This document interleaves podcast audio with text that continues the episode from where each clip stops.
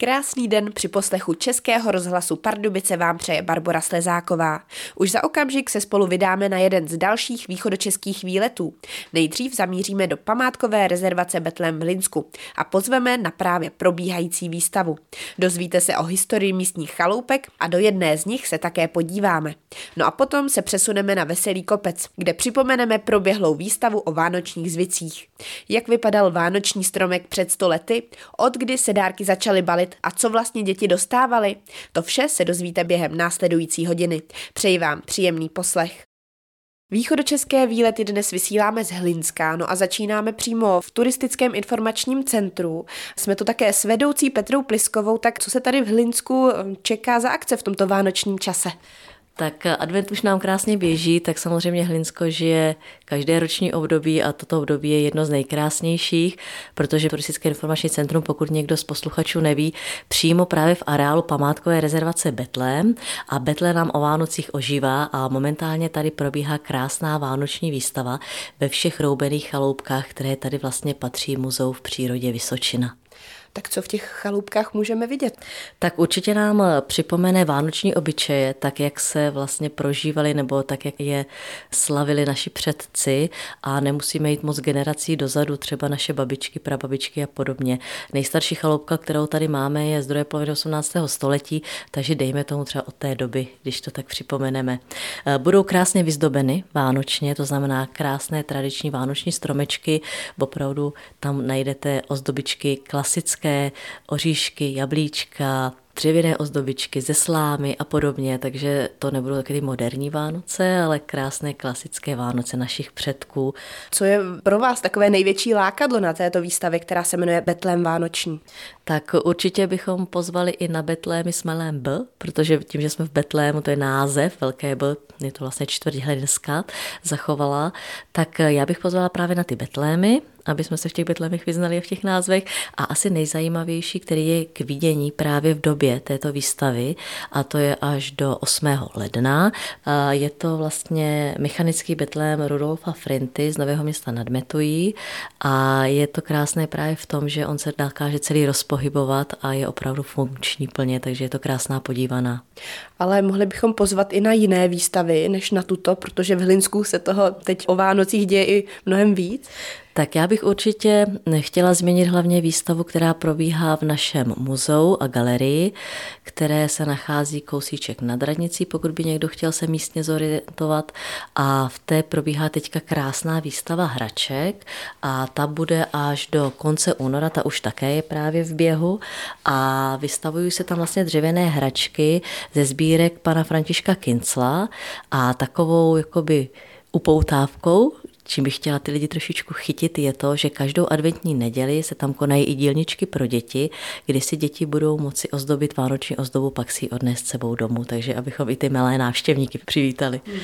No a v Hlinsku se nedávno otevřelo nové muzeum tak zmiňujete nové muzeum, možná někdo už ví, máme tady krásné nové muzeum motýlu a brouku, takže pokud byste se chtěli trošku mimo tu vánoční atmosféru se dostat a trošičku do toho normálu, aby to nebylo všechno jenom o těch koledách a podobně, tak určitě krásná výstava, celoroční stála expozice, nádherné muzeum.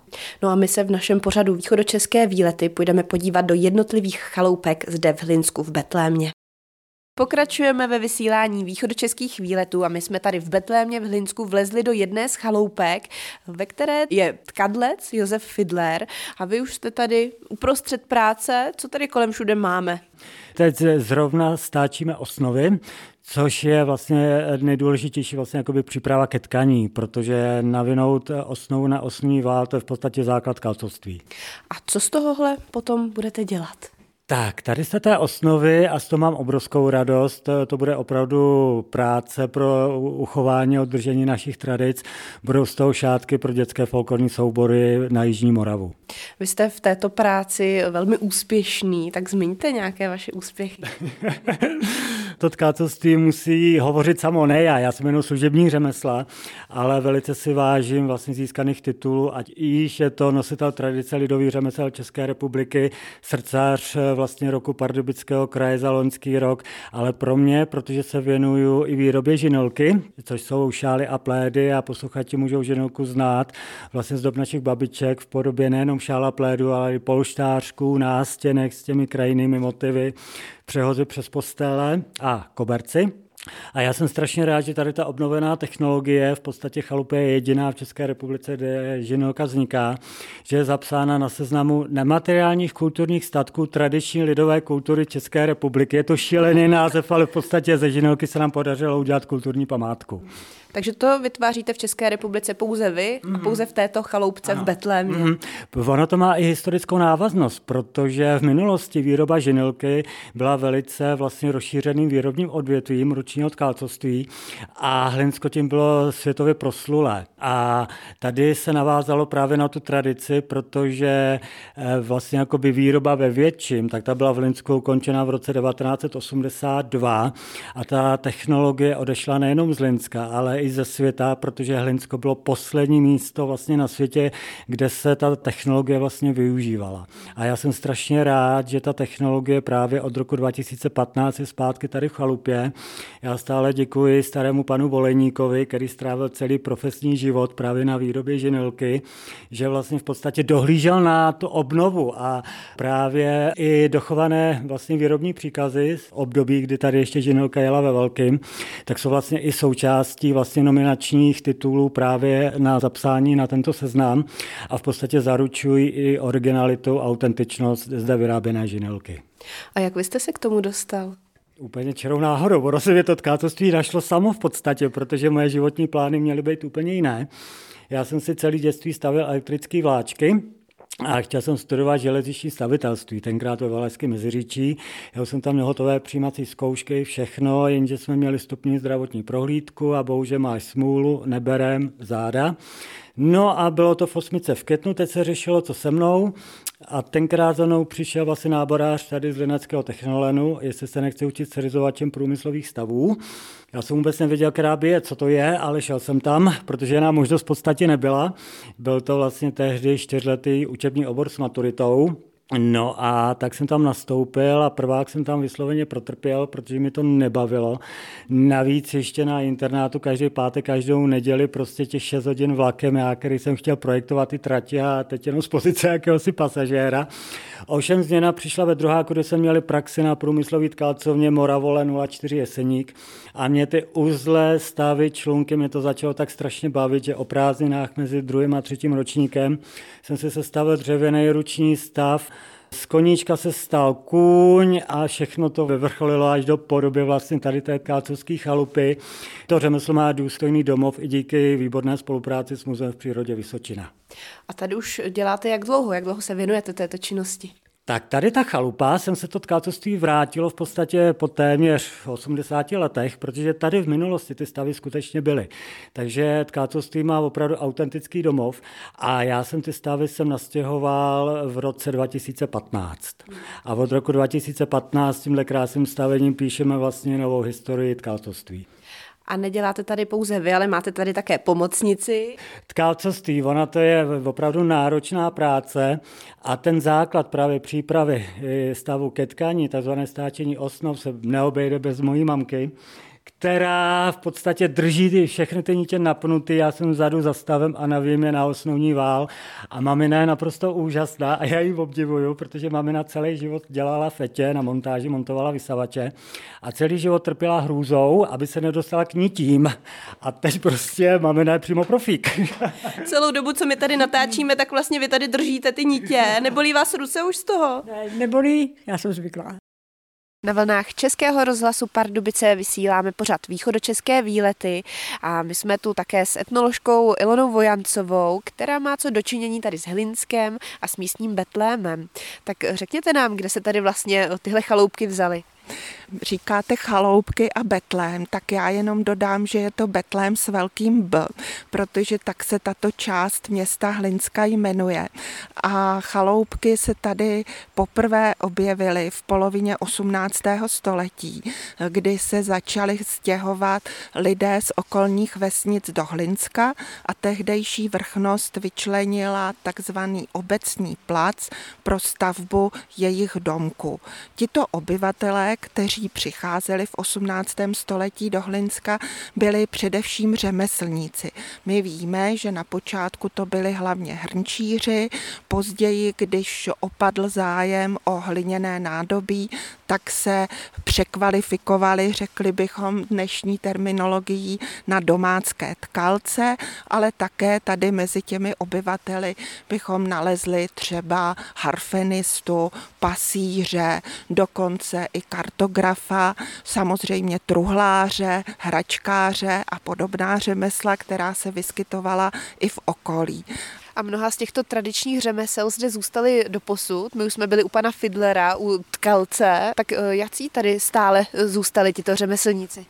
My jsme velice rádi, že se sem ta řemesla pomalinku vracejí a právě pan Josef Fidler je toho zářným příkladem, protože navazuje na mistrovství zdejších tkalců. Kromě pana Fidlera tady nalezneme ještě bylinky nebo také pána s hudebními nástroji, takže můžeme říci, že upomíná vzdáleně na toho harfenistu, který tady také bydlel. A jinak v našich expozicích jsou připomenuta tradiční řemesla, jako například výrobce dřevěných hraček anebo výrobce ručně vyráběných sekaných pilníků. Ono je zajímavé, že vlastně tato oblast je uprostřed města. Bylo těžké to tam takhle udržet? Bylo těžké prosadit záchranu této části. Ono území, které se v Hlinsku nazývá Betlémem, je mnohem větší než to, co dnes mohou návštěvníci obdivovat a právě vlastně od konce 50. let až do konce 80.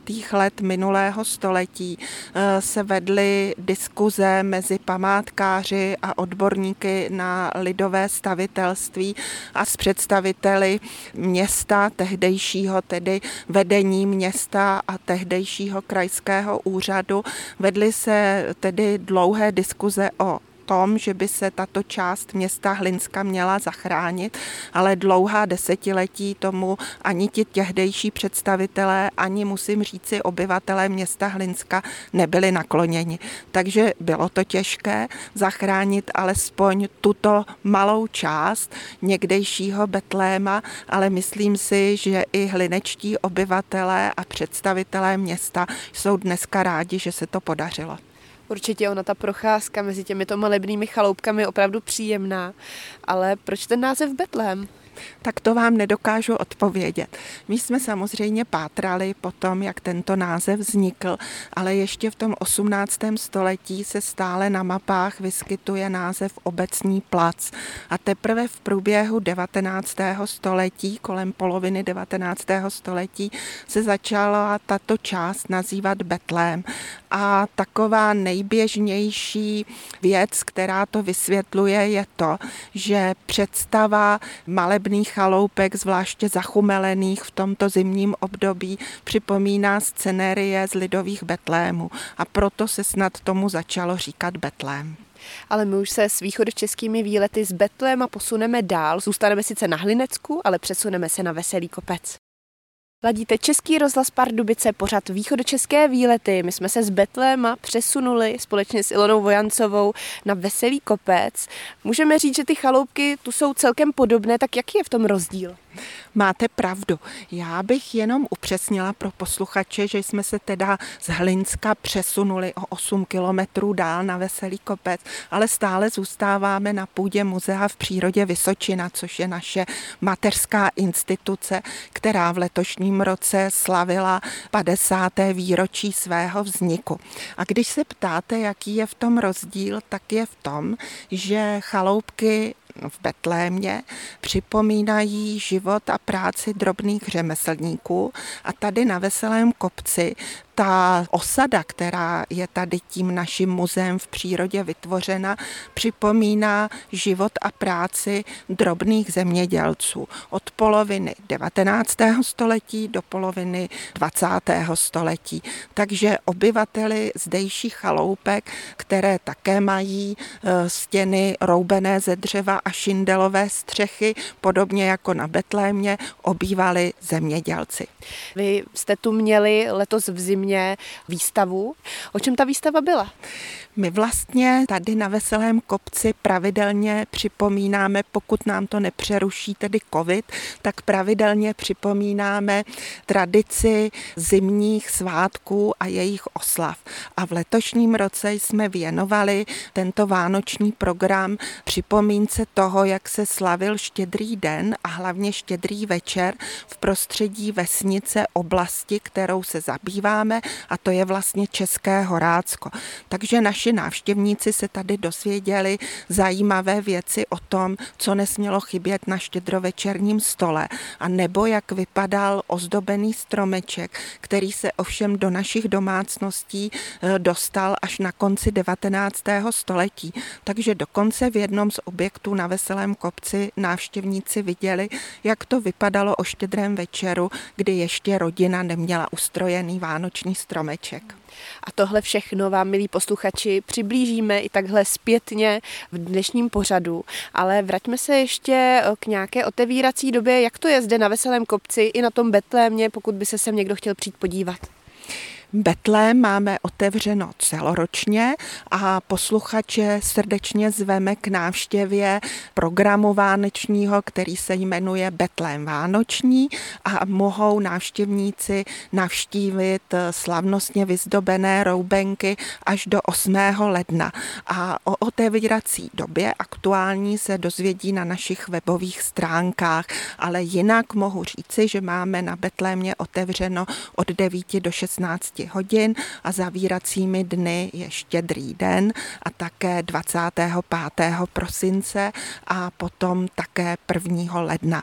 Ale jinak se na návštěvníky těšíme. A co se týká Veselého kopce, tak Veselý kopec je v současné době uzavřený a první program příštího roku se bude konat 4. února v sobotu, kdy budeme zvát eh, návštěvníky na masopust na Veselém kopci. No tak máme se na co těšit, ale ještě teď si ve zbývajícím čase projdeme některé ty vánoční zvyky zde na Veselém kopci. S východočeskými výlety jsme vstoupili do jedné z chaloupek na Veselém kopci a máme tu paní průvodkyni. Paní Vokálová. No tak povězte nám, máte tady plný stůl různých dobrot. No tak tady je to na mlíně a ještě ryby, ani maso se nepodávalo, takže si jedli luštěniny, potom koláče, všechno z takového knutého těsta se to dělalo. A potom je tam na stole taková symbolika, je tam česnek a cibule. A to bylo jako pro zdraví, pod stolem je sláma, která zase udávala, jaká bude úroda. A dávala se tam i sekera. A ty spolu, jak seděli u stolu, tak se potom dotkli toho kovového, aby byli celý jako rok zdraví. A tady na ty truhlici, tam jsou takové jako dárečky pro děti, které si rodiče sami dělali, takovýhle postavičky, anebo ta třesalka, to bylo zase pro ty malí Tak děti. musíme to všechno popsat. Takže tohle je tedy štědrovečerní, ano. štědrovečerně ano. prostřený ano. stůl. Ano. Tak, vidíme tam, ano. jak jste zmínila, různé koláčky, jo. ty jsou ale krásné, povidlové a, a tvarohové. Tady tu rybu, to, to dělali zase hlinecké formy, to byla taková symbolika, jako protože ještě se tady maso nejedlo. Takže to je chléb, nebo k čemu by se to dalo no, přirovnat? to je jako chléb. Chléb ano, ve tvaru ryby. Ano, ve tvaru ryby. A co je takovou hlavní surovinou? Je to právě to pečivo, když se je podíváme. To, je to hlavně to pečivo, protože to bylo chudší, že jo, než je to teďka všechno. Takže luštěniny a, a skinutýho těsta, vánočka a tak dále. Když se podíváme do oken, tak tam je taková krásná výzdoba. To jsou jablka se špejlemi a v nich napíchané co tam vlastně všechno je? No tam to jsou křížaly, je tam jablíčko a potom na tom jablíčku jsou napíchané třeba i rozinky, anebo různé taky křížalky a takové jako ozdobičky. Tak to se takhle vystavovalo už ano, kdysi? to se takhle vystavovalo. A pak jste tady zmiňovala ty dárky pro děti, no tak to je také zajímavé téma. Co se v té době, o jakých dobách se bavíme vlastně? No to je eh, konec 19. století do poloviny 20. století. Tak co se v té době dávalo za dárky? No dávali se jenom, eh, že jo, co si jako rodiče vyrobili a nejvíc dělali tady takový maličký dárečky z těch voříšku, kam dávali různé takové, že jo, postavičky nebo miminka z toho dělali a děti z toho měli radost. Potom tady ty tlačený perníky, to jim zase mohli koupit na, na jarmarcích a to taky dostávali ty děti. Pak jim dělali takovýhle postavičky ze sušeného ovoce, tady to je zrovna ze švestek. Takový kominík krásný ano, ze švestek. Krásný kominíček a jako pro radost dětem. Moc se jim to dětem líbilo. A i tady těm dětem se to moc líbí, co sem přijdou. No a jak vypadají Vánoce na Veselém kopci, o tom si budeme povídat i po písničce. Stále vysíláme východočeské výlety na vlnách Českého rozhlasu Pardubice, a to z Veselého kopce. Jsme tu také s průvodkyní Janou Eliášovou a my jsme se přesunuli z jedné chaloupky do druhé a tato vypadá už moderněji. Tak z jakých je dob? Nemůžeme říct, že je to chaloupka, protože už je to statek. A tenhle statek vlastně je kopí statku z Mokré lhoty, která Mokrá lhota je hned první vesnice u Nových hradů, kde je rokokový zámek, který je známý samozřejmě. No a tuhle kopí tady máme od roku 2000, protože je z opuky a nedala se jako ostatní objekty přemístěvat. No a tady uvnitř tohoto statku máte krásnou vánoční výzdobu, máte tady vánoční stromeček, tak eh, ten má představovat jaké časy?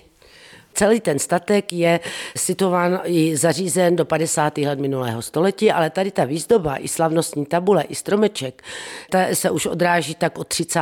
let minulého století. Tak jak v těchto dobách ten stromek vypadal? No podívejte se, on je sice trošku jako, že vypadá, není tam toho tolik, jak lidé třeba teďka věší, ale je už starý, vlastně vemte si, že to už je skoro 100 let, ale to zařízení toho stromečku nebo ty závěsy ozdoby jsou skoro podobné. Jsou to skleněné ozdoby, jsou to čokoládičky zavěšené na niti, potom je to třeba špice, nějaké svíčičky, potom řetas, jo, a pod stromečkem už jsou balené dárky balené. Takže tím naznačujete, že dříve eh, předtím nebylo zvykem balit dárky. Nevím, kolik jste navštívili tady domečku, ale kdybyste navštívili dům z Hrálce, domeček tady pod námi hned, tak tam máme za, zařízení vlastně těch Vánoc, ukázky z počátku století 20.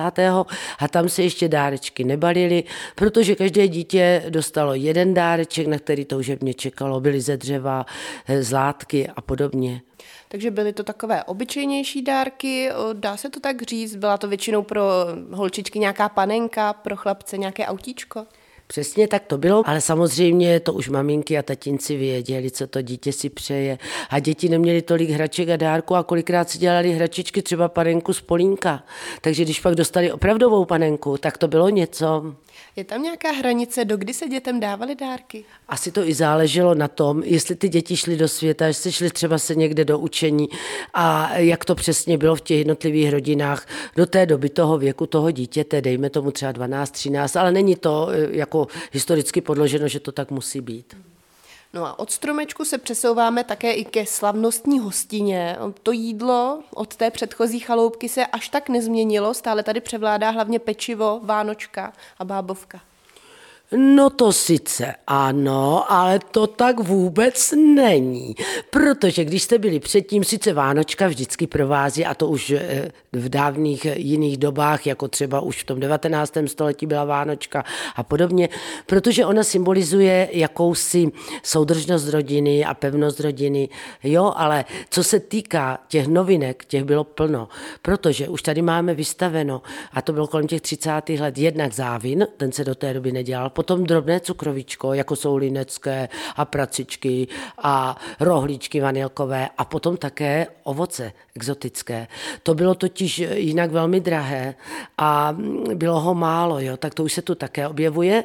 A kromě toho potom jsou tu už talíře, protože v té době už začalo být maso nebo rybička a později taky bramborový salát.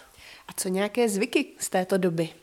Samozřejmě zvyku je hrozně moc, jo? ale tady třeba pod ty talířky se dávají penízky, to děláme doteď, anebo šupinku z kapra, ale co se týká jinak těch zvyků, a to už od 19. i v dřívějších stoletích, ale my máme třeba instalaci ve Mlíně z 19. století, tak například se dala pod stůl sláma, aby se pak dařilo více poličkům příští rok, nebo se tam dala ostrá sekera a kdo se nohou dotkne té sekery, bude mít takové pevné a silné zdraví, jako je ta sekera, nebo se dali třeba, eh, se omotali eh, nohy od stolu nějakou šňůrou nebo lanem, aby byla pevná rodina. A potom na závěr chci říct hrozně pěkný zvyk, protože oni jablíčko, které se vždycky rozkrajuje, rozkrojili na tolik dílků, kolik bylo členů kolem stolu. A každý ten měl si spapal kousek toho svého jablíčka a věděl, že je součástí celku a to rodiny, která mu vždycky pomůže, co představovalo to jablíčko. No tak s tímto krásným zvykem končíme dnešní východočeské výlety. Doufám, že jsme vás inspirovali k tomu, abyste sváteční dny trávili pohromadě v rodinném kruhu, abyste věděli, že vše nezáleží jen na velkých darech. Tak snad se povede, snad si užijete svátky a z veselého kopce se s vámi loučí Barbara Slezáková.